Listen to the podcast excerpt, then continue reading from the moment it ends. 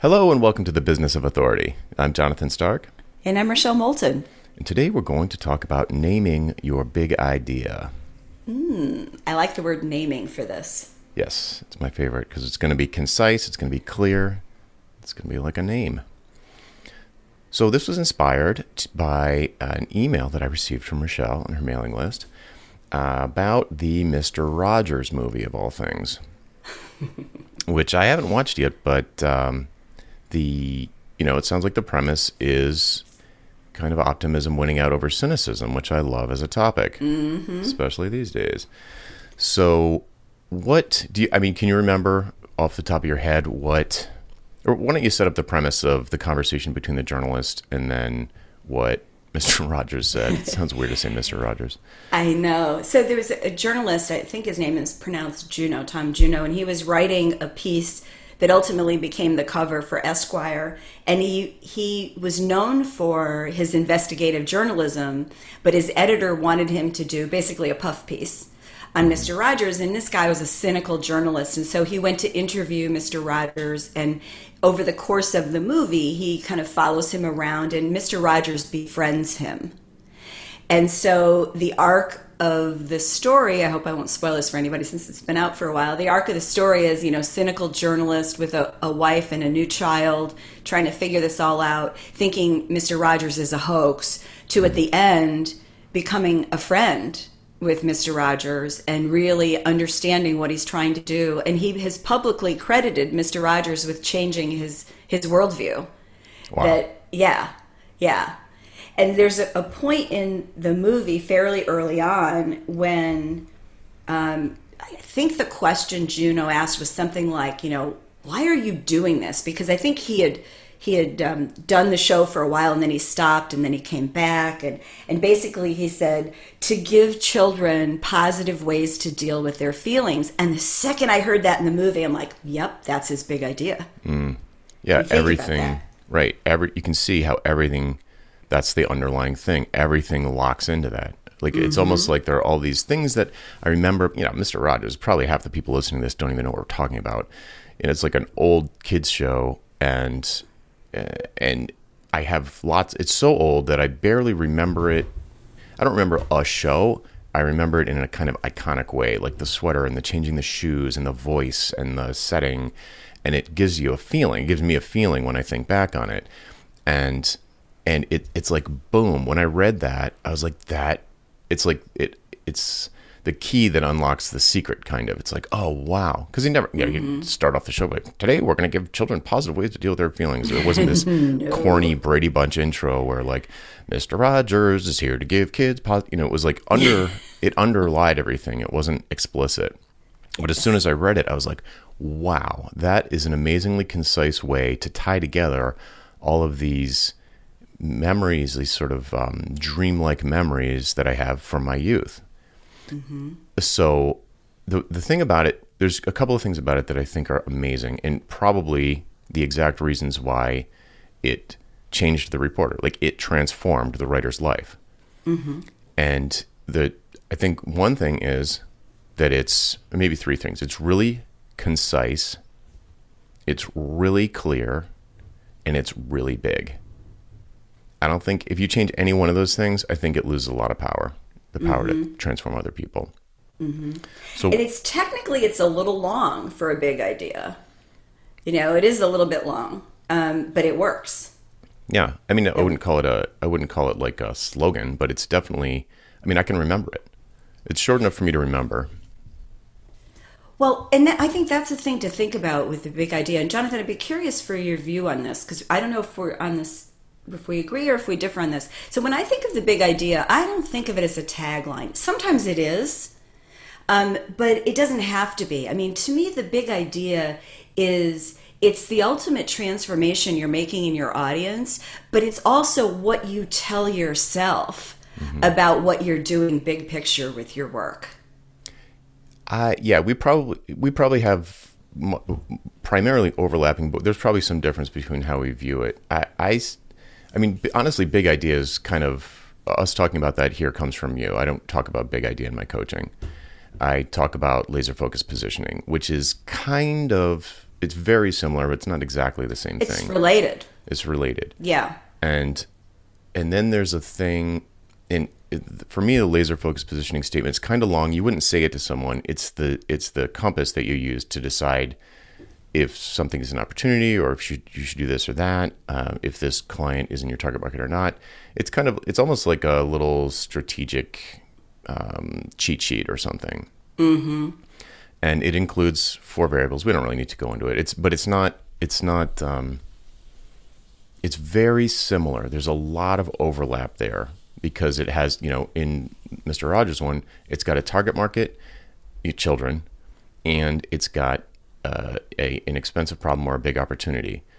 The you know, a positive way to deal with their feelings. Mm-hmm. So it's like, and he doesn't he doesn't say what he is. He doesn't say I'm a doctor. I'm a TV personality. He doesn't say that. It doesn't Right. matter. He could- Exactly. He could, change from from whatever to TV personality to uh, I don't know psychologist to uh, inspirational Author. speaker, author. Right. It doesn't matter what he is. Yeah. It- It's like what his discipline is. So I'd call that the discipline. TV is just a platform. Right, exactly. So it's the it's the core value proposition from an LFPS, laser focus positioning statement, or what I would call the XYPS. So I uh, I help X with Y. So I help kids deal with their feelings. Uh, so anyway, so to me, it's um, I don't know if this is just from my songwriting past, but to me, it it needs to be memorable. You have to be able to say it. Like you have to be able to remember it and say it Yes. because that situation comes up with surprising regularity. So like imagine if imagine if uh, this this reporter asked him why he does this and he's like I don't know, I just sort of feel like kids and I don't know, it just seems like the I don't know, he's like and he waffles for like three paragraphs and then well, let me show you a PowerPoint and and takes out, you know, he can't describe what he does. Like he'd obviously Yeah. thought it through. It was very clear to him and it was a driving force. And if you can't say it to someone else, it means you probably can't say it to yourself, which makes your driving force weaker. Even if it's even if it's this even if it's there, but it hasn't been like excavated or uncovered or d- clearly defined, even for yourself, it's going to weaken all of your efforts because Yes. it's just that the lack of clarity is like uh, it makes you sluggish. It makes your progress sluggish. It's like name it to claim it.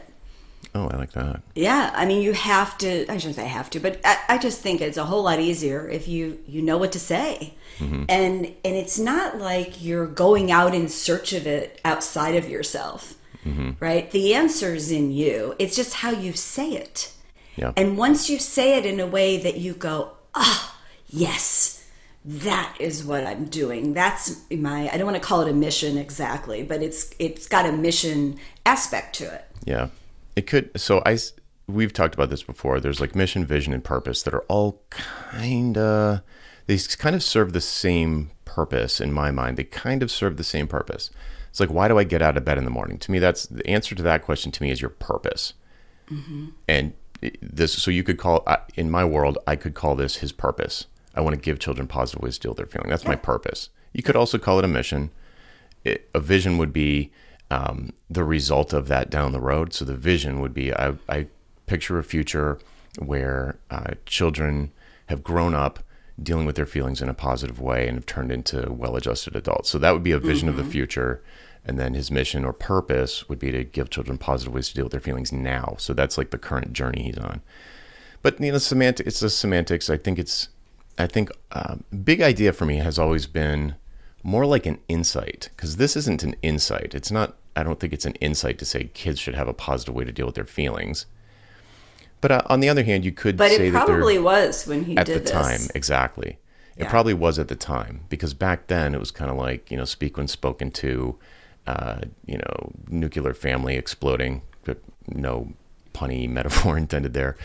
Um, but yeah, so it probably it probably was an insight back then where it was just like, ah, kids, whatever, just you know, get out of here. I'm reading the paper.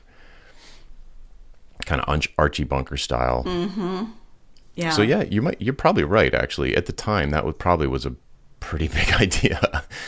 Well, I mean, you had you know Sesame Street, Mm-hmm. right? Which you know was it had some of that, but that wasn't the only focus. It was more. it was way more educational. Mm-hmm. Learning. Yeah, yeah. So it's yeah. I mean, when we look back at anybody, we kind of have to think about you know what was the time like when they came up, but but I think in any event that that whether we call it a big idea or we call it a mission or a purpose, it has the same impact because it's focused not on you and mm-hmm. what you do, but on the result of what you do, the outcome, the transformation, which you know we we beat regularly on this show, mm-hmm. talking about transformation. But I think part of the reason we do that is is it's big. A transformation is big. And it feels big in your audience. And maybe it's depending on how big your transformation is, it might be something you can't even achieve in your lifetime. Right. Right? Like what if your mission was I, I want to end all war forever? Right. right? I mean, I, I don't know that you can achieve that in your lifetime. Maybe, um, but yeah, that's it's part of this is that it has to be big, Right. has to feel big. I should say, it has to feel big to you. Yeah, and I think and to the people who are hearing it. So the Yeah.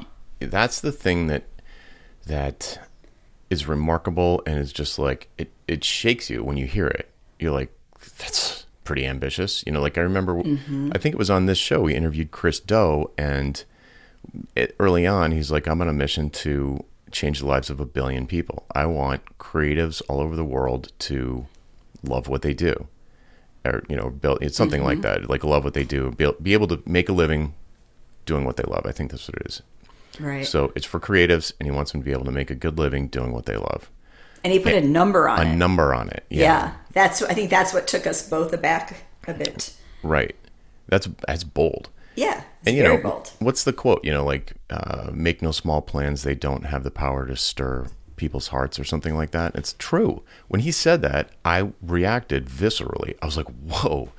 All right that and that explains a lot. He's got a big team of people. They do tons of they're doing tons of stuff. He's like a big budget payroll all that stuff. It's like well i mean if that's your mission you're not going to do it by yourself. So it explains a lot you know and you know more power to him. So uh, where do we want to go from here so how so how do people talk about how to get there? yeah, because I think we, I think it was before the show we were saying how it, it's probably already there. It's probably already in you. The tricky part is naming it. Like, how do you get it into this clear, concise uh, statement, or down, you know, down to something that that is clear enough and powerful enough to drive you and the people who hear it. So where do, where does that was the that was the second half of the email. I really liked it because you have a process to go through to, to help people uncover what their big idea is. Yeah, I, just think it's easier if you have I don't know an equation, right? exactly. So, so think about this, and we'll probably have to say this a few times to make this, you know, because I see this as a visual. It's hard as an as an audible. Um, so you you complete this statement. You say I, and then insert an action verb. Okay, and then insert your best audience. So I guide what consultants, for example. We'll do it and to then, me. We'll do it to me. Okay, so all right, so let me give you the whole statement first. So it's I action verb and then insert your best audience and then insert how you make your best audience feel or some kind of an outcome that they consistently rely on. Mm-hmm. So I, Jonathan, Yes. yeah, I feel like it's a what's what's of the what's the action verb? Teach Okay, so you teach, and who's your best audience? independent software developers or self-employed software developers. Okay. And then what what do you teach them? How do you make them feel or what's an outcome that they can consistently rely on? How to make more money without working more hours. Okay. Perfect. Boom. So See, it's easy. so obviously, you know, you need to really think about your ideal audience in order to be able to do this. And I know that that's what a lot of people struggle with. Um, but, you know, I, I used some examples in the email. Um, so, for example, a not-for-profit consultant said, "I save kids from drowning." Oh man, Yeah, that's one of my favorites because it's just so powerful. There's so few words, and like, I save kids. wow, right? I kind of want to put the halo on their head, like right, Right. now. Yeah, and then, but you can do it for businesses too. There's um, someone I work with that that said, I create companies for CEOs, so the audience is CEOs that their customers love, Mm. and so that was a, a customer expert. Cool. So it's the the key here. I think this is just me, but I love an action verb that's not help. yeah, help is too much of a catch-all. Yeah, it's very passive. And don't get me wrong, I think the reason why most of us, if not all of us, do this is we do want to help people. We we serve, but the key is that action verb really cements um, this idea in your in your audience's mind of what you're doing. It's more powerful. Yep, I totally agree. I I use help as a catch-all when I'm working through this with people, but I do like this better. And the, and you you can't. It has to be some kind of. Has to be. Does it have to be? I think in the space, certainly in the space I operate, it's not I do something for people because it's you can't. Most of the people I'm they're not going to do it for someone. It's like it's about sharing their expertise in a mm-hmm. way that the client is going to then the client or guest or or patient or whoever student is go- then has to kind of run with.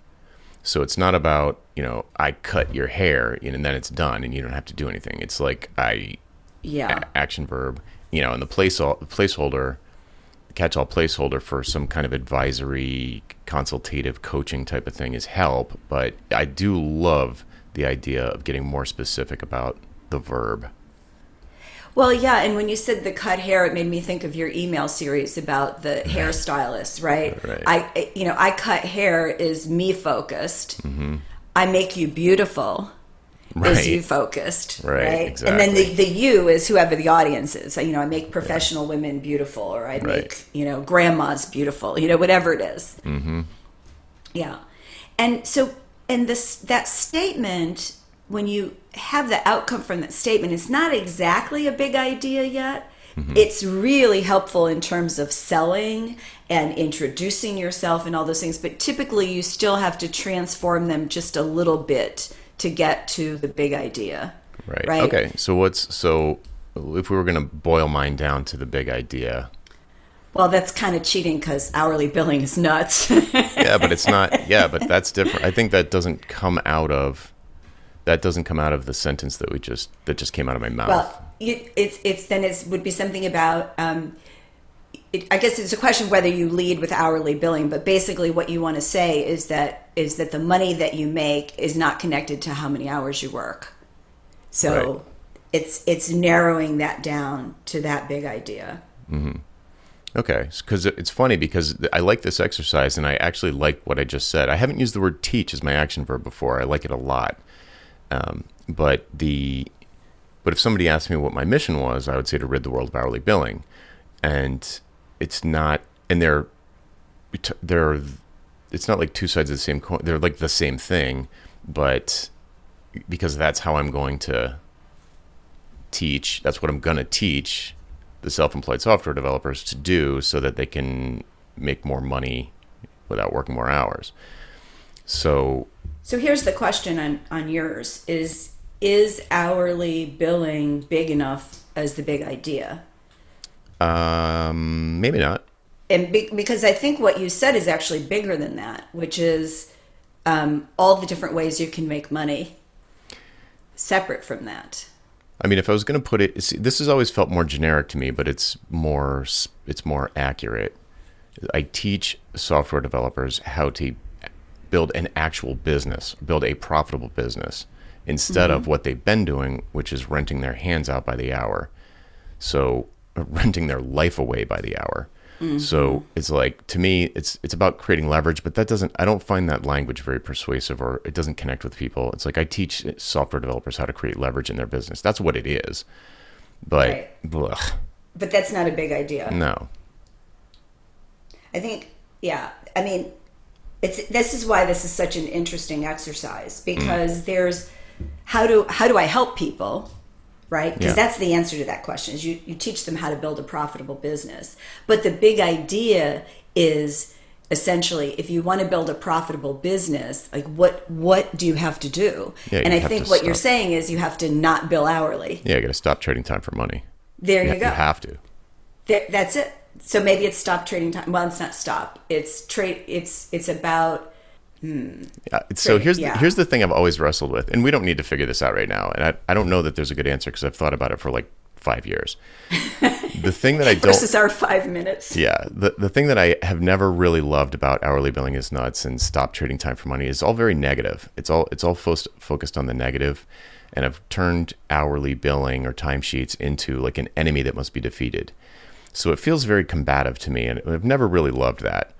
Uh, it doesn't feel real aspirational and kumbaya, huggy, you know, like teaching kids how to positively deal with their feelings. It's like it's it, but uh, maybe it's my audience, or maybe it's maybe I'm tapping into something that that people subconsciously have always despised but never even questioned because it works. Like I know that I know that the language that I have right now works because people immediately get it, which is the the goal Right. for me is like they immediately Right. get it.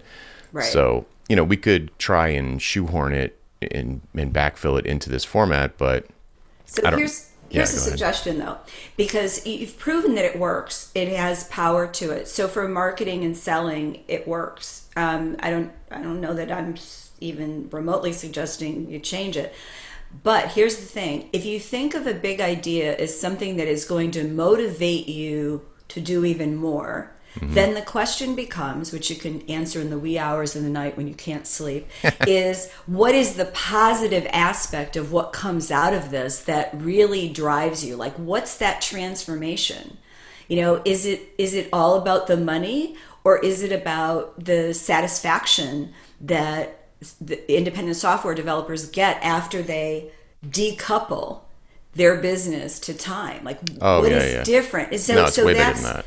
Yeah, and and that doesn't mean that you have to change your your slogan or your marketing or your book title, um, but it might be something that you sprinkle in certain conversations or that drives you to keep exploring new ways to get them to that state. Right. Like if you so invest in your audience, you'll see things that you want to help them with to get them to that state. Right. No, it's even. I mean, I know what the answer is. It's wealth creation.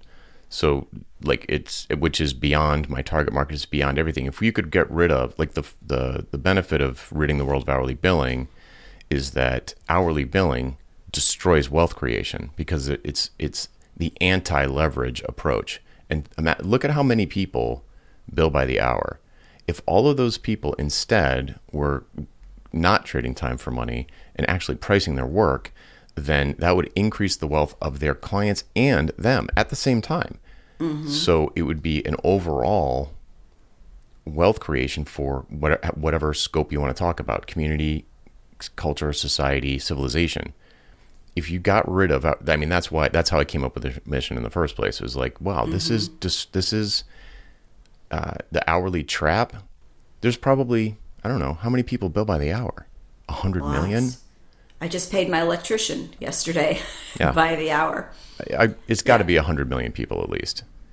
So, and, and they're just trapped. They're in this hourly trap. It's bad for them. It's bad for their clients. Mm-hmm. So it's like, and I know, you know, there's, I, I know all the arguments, dear listener. Oh, but that's how it's done, and that's what they expect, and my clients are different. And no, it's no, none of that is true. So anyway, The big idea is around that wealth creation. Exactly. Because because then the the ties to traditional jobs and traditional work are loosened or severed forever. right? Yeah, yeah. No, I totally get that. It's almost it's almost like some of the financial advisor big ideas that I've Yeah. heard. Yeah, when Todd Truster was on the show, he talked about a bunch of stuff that was exactly in this lane. Yeah, yeah. In fact, I, I one of the things in my email actually came from his website because I wanted to use something people were were talking about. Yeah, building extraordinary wealth for normal people. Right. I mean, isn't that interesting for normal people? Yeah. So, So- okay, so not to make this about me, I just wanted to have people It's a hear good an example, though. right? Yeah, So, because it's it is wrestly, like we just wrestled with you know the ideas and the possible the different ways you could word it. It's not. It takes time. It's like not super easy. it really does. And you know, one of the things that I, it really helps me when I'm working with clients on this is I'll open a, a like a Word document, a Google Doc, and I'll I'll sit down totally focused and I'll I'll type up everything I can think of, right? And I'll word things different ways and, and then I'll shut the document. I never throw away anything that I've written on this stuff. And then I'll keep coming back to it for however long it takes. And, you know, sometimes it's like a two week period where I just keep coming back to it because it's got to be just right. Right. And by keeping all of your iterations, you wind up at some point after you've gone through everything, going back and seeing something that you did before and finding a way to put it together with something else that you've written. So it's it's a little bit of you know creative process, but I, I absolutely recommend you do this. Just open open a document, start to write out this stuff. Don't delete anything, no judgment, just keep going and just keep coming back to it. Yep. And you know, hopefully it doesn't take 5 years. yeah, I do the exact same thing when I'm trying to do this stuff for myself and I'm trying to work out you know, maybe uh, a positioning, you know, like a lot of copywriting stuff, like a positioning statement mm-hmm. for my workshop. Like, well, I mean, I, I went back and forth on the name of my workshop like 20 times between yeah. two options. And it was just like, it's not right. It's not right. I know it's not right, but I can't figure anything better. I know it's not right. I know it's not right. And then finally, I was just like, oh, there it is. Okay, got it. Yeah. And it was because I went back I do I do it similar to you, but I often will do it it doesn't work for me unless I do it publicly. So uh, it doesn't work as well for me unless I do it publicly. So like mm-hmm. I'll I'll experiment with something in like my LinkedIn headline or my Twitter bio, where I'll, I'll put it there, and I hardly ever go on social media. You know, once a week or twice a week, maybe I'll go on social media, and uh, go in. Well, lately more, but uh, normally not very often, and I'll come back to it and I'll be like, oh yeah, I changed my bio. What is it now? And I'll look at it. I'm like, that's not right. I got to take out the word. I got to take out the word now because like the the if you imagine it like sculpting and you come back to the piece and you're just like, oh, that I got to sand that part right there. Mm-hmm. Like, oh, that's better. Yeah, because of the like the the little uh, inconsistencies or the imperfections stand out when you're reacting to it to the first time. Mm-hmm. Another example is like when you um, you know, a few of my friends have like, you know, they're looking for new houses and stuff right now. And I don't know if this has ever happened to you, but when you go around and look at a new house or a new apartment, every single little crack and everything just jumps right out. but oh, after, yeah. right? It's like you see every little right. thing because you're you're hypersensitive to it. Because like maybe there was a water leak or like what's wrong with that and how come that's not fixed? And but you know you live there for ten years and there's probably twice as many cracks and chips and dents but you don't notice them at all, or at least I don't. Yeah, you don't so, care as much. Yeah, you just you just got used to them. Mm-hmm. So there's something about that uh, seeing it with fresh eyes. Like if I, you know, if, if I, you know, I don't know, wintered in Iceland or something, and then came back to our current house, I'd be like, oh man, like oh, this, was the ceiling peeling like that before? you know. Yes. So you come yeah. back to the writing with fresh eyes, and like stuff is just gonna you can react to it instead of trying to be in the creative act. You can just react and be like, oh, that's a good one. Well, and and I think the other thing is when you look at things over and over again, and you know, like it, when you said it's just not right, it's just not right, it's not here, and you're frustrated, close the document. Yeah. Go away don't make a decision if you literally know this isn't right. And i'm not talking about the perfectionist that can never make a decision. I'm talking about you you go you know what? I feel like it's maybe 90% of the way there but it could be better. Mm-hmm. it could be better. That's when you shut it down and you go away and you come back to it with fresh eyes and then you know think some more type some more look at what you've done before. And when you find yourself getting frustrated leave it go do something else. Mm-hmm. Um, but especially with this stuff because it's it's so wrapped up with how we see ourselves that it's hard to be objective. That's why the going away and coming back is really important. Mm-hmm. Oh yeah, like when when I first switched out of explicitly doing. I mean, I was a software developer. That was my identity for like 10 or 15 years and mm-hmm. and uh, being able to get used to saying something else it took like a year and a half. I mean, like I just mm-hmm. couldn't, you know, I'd go to a barbecue or something and you're like, oh, how are you? What do you do? Oh, I'm a software developer. Yeah, but I haven't done that in a while. I do something different now. And it's like, well, then why'd you say software developer? yeah, I mean, we attach that. And especially if, um, if you got some kind of status from your job title right? right. I mean, I remember, you know, it, I, for me, you know, my proudest titles have always been when I've run my own businesses. Um, but I had a couple of like really cool corporate titles, and it was funny because when I left, they, it didn't bother me to leave them at all. And but for other people, they're like, "Oh my god, yeah. Well, I used to be a vice president of yada yada yada at you know so and so at Google." I guess that would that one might be hard to let go. Um, but yeah, it's like there's all that wrapped up in how we look at this stuff, and I think the key is to find that germ of an emotional reaction to the words where you just go, yes, that is what I do. That makes me happy. I'm really good at this. Clients love these outcomes. This is what I'm, you know, I'm going to deliver or this is my goal of what to deliver. It might be bigger than what you're able to deliver right now. Mm-hmm. But it's still going to guide you towards that. Nice. Yeah, and I see it like that. It's like a, it's like you know, North Star. Like I, that's, or a lighthouse or a compass or something. It's like it puts you in the right direction.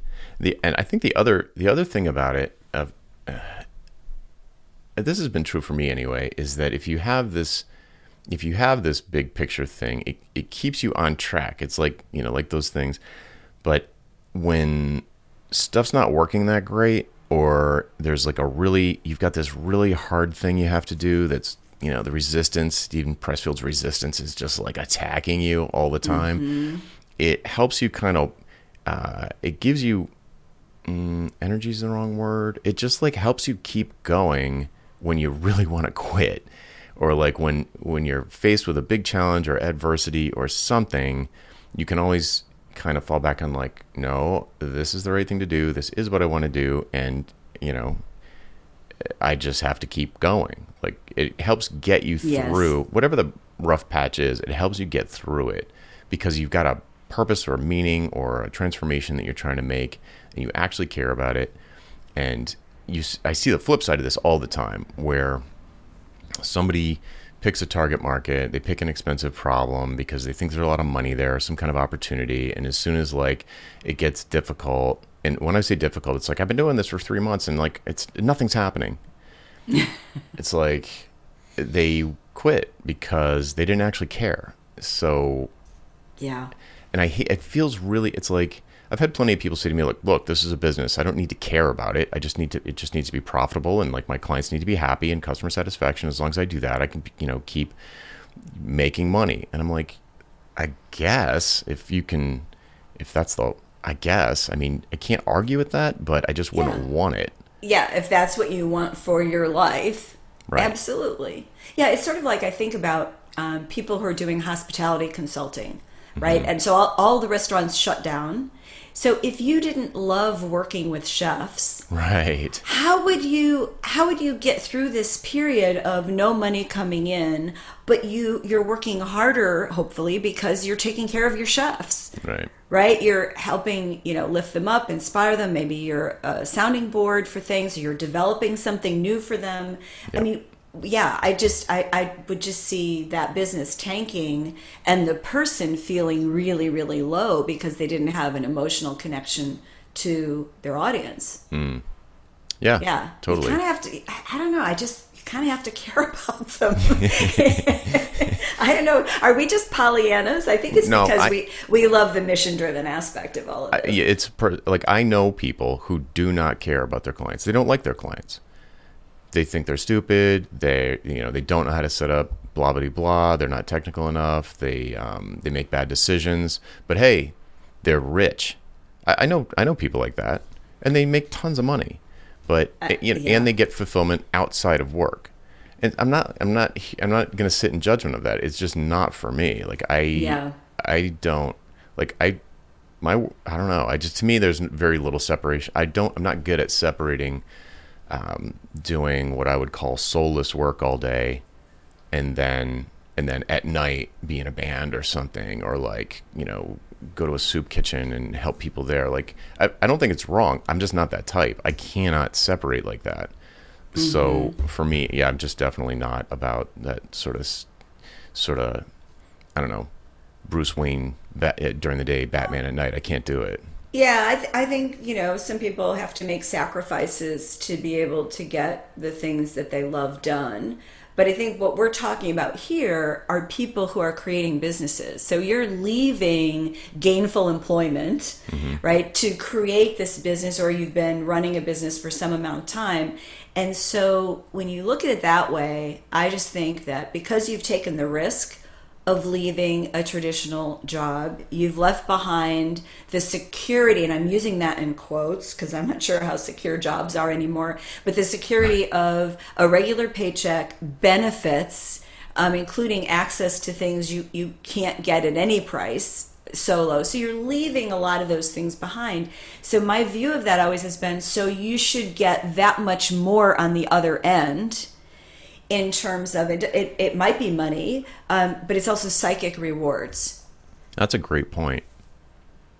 We, yeah. we put a lot at risk for this, and I think the payoffs should be should be outsized. And I don't just yeah, it's not just money. I mean, it might be it might be money for someone mm-hmm. who says, you know, I'm tired of making all this money for my you know my consulting firm that I'm an employee of. I want to go out and do this myself.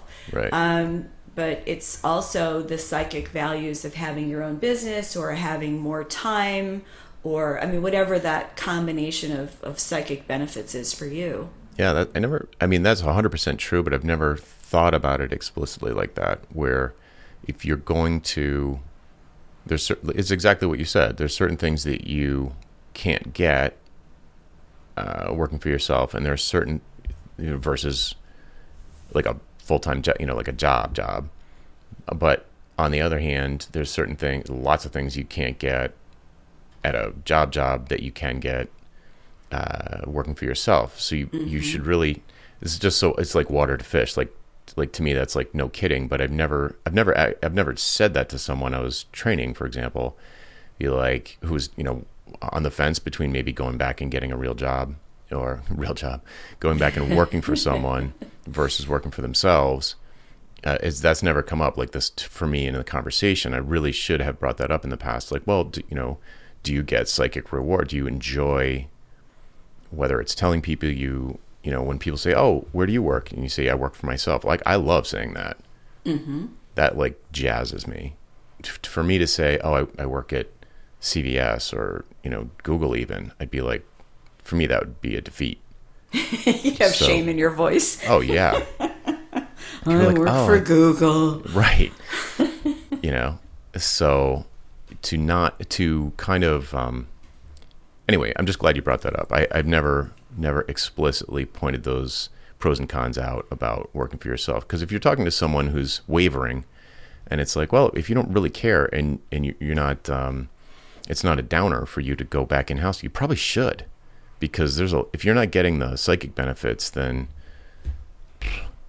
yeah, I mean there are people who you know who think it's a great idea to go out on their own, and and maybe they make all of the right decisions again right in quotes so they're you know they have clients they're you know making some money but they miss something like mm-hmm. maybe it's the camaraderie of the water cooler right. or you know it's it's something i you know i've had people say when you know they ask what i do and they say so this is before the the pandemic so you work from home and I can almost hear it like home because I'm a woman, like oh, you know, the little woman at home. I can almost hear it in their voice. Yeah. There's a part of me that wants to like cut them off at the ankles, but but you know, I'll always throw something out afterwards. And but I'm I'm proud of it. I don't take shame. Somebody looks at me like that. That's their problem. Mm. I don't care. I love what I do, and I think how much luckier I am than the person who's like looking down their nose at me when I say that. Right. Mm. So it's all in finding um, the the real tangible you know physical benefits of what you're doing with your mindset about it. Because the mindset is huge in terms of you know being an independent and being successful. Right and that brings it back around to the the topic here which is that what we're going to go back to the topic? I know right? It's so weird. But it does it's like that mindset thing. If you can name your big idea know why you get out of bed in the morning, know what you're trying to accomplish, what transformation you're trying to uh, make for your clients or students or patients or whatever they are, then that that's going to it, to use your California term, that's going to energize your psyche. You know, that's going to be that's going to be an uplifting effect on your emotions. You're, it's going to be Yeah. non non monetary reward and lots of it, um, and maybe monetary reward too. But there's the additional psychic reward of like just like feeling great, and so having that that um, having that clearly articulated takes away this sluggishness. It's like this. Um, it's like a drag on your on your investment of time and money. So like as you're investing time and money in marketing or serving your clients or all of these things you're trying to do, the more the, the less clear your big idea is, the more drag there's going to be, the more waste there's going to be. It's going to feel like, you know, you're trying to drive down the highway but the roof is down and there's towels hanging out of the windows and it's like something holding you back. And then just like if you can streamline that one thing, that like the big idea, you know, maybe through this exercise, then you just like, you'd be like zooming. Well, yeah, and I, I think of the, um, you know, saving kids from drowning. Mm-hmm. That's, I mean, it, if you're in business, you might go, oh, well, yeah, somebody in not for profit, they're doing that. Like, that's really something. But you can do it for business as well. And one of my favorite for businesses is is building beloved companies. Beloved. Right. Think about that. Making a company beloved. And the person who uses that, it's absolutely is core of everything that they do. And the fact you notice it says companies plural, this is a person who would not go back inside because it's it would be too small. Mm-hmm. It's not creating beloved companies one at a time from the Yep. inside, taking years. It's from the outside, working with the CEO to make major change in a small, relatively small space of time. Right. So it's finding that. I, I think that it's helpful if there's emotion in it for for you and if you're going to use it publicly for your audience. But when you're playing with the words, it should have emotion for you, and Yep. then you want to make it resonate with your ideal audience. Yeah, I, I, agree. I, I think it's okay. I agree. I feel like we're both biased in that way, though. Like, I don't think it's right or wrong, but I, I agree. I want it to be emotional. I want it to be visceral when I'm working with someone. Like, like you know, because I work with a lot of developers and they like to abstract everything. You know, they want it to be like yeah. It's not know, about the feeling. Right. It's not about feelings. Are you kidding me? We're all Mr. Spock. So feelings, what are those? So I, I, but it, for me, it just crackles. It, it feels like fireworks when you can bring the emotion to it. That's why I love your, your action verb. That when you, you called out action verb, to me, that's like a big, big improvement over uh, just the word help. Mm-hmm. You know, so I, I think it's let's put it like this. Whether it suits you or not it's really effective when it crackles with emotion like that. Because people like the save kids from drowning thing it just like grabs you. Yeah. you're just like oh Well, and, and for people who, you know, like data and proof, you know, th- there's plenty of data that will show you that when you appeal to the marketing data, when you mm. appeal to the emotions of your audience, you sell more, you connect more, you engage more. People buy on emotion. And that includes people who buy software development. And mm-hmm. it just it just does. It's how we make them feel. And the how we make them feel might be just complete trust that this person knows what they're doing and is going to come in on time and on budget. Right, and I mean it's going to work as well. Right, I should state state that because That's that's, you know one of the big one of the big ones. Yeah, but it's when you when you can convert it into something that feels emotional, um, it will make a difference with your audience. Even if you're not the emotional type, you're like, you know, I don't. I don't really think about feelings. Don't care about that. Don't really want to go there. Um, when you can create that in your audience or your potential client, they feel attracted to you to what you're selling. And and it's it's a bonding experience too which you may not want. But if you do it, it is a bonding experience because it's showing that you care about their outcomes and how they feel about their outcomes. Mm, yeah yeah yeah.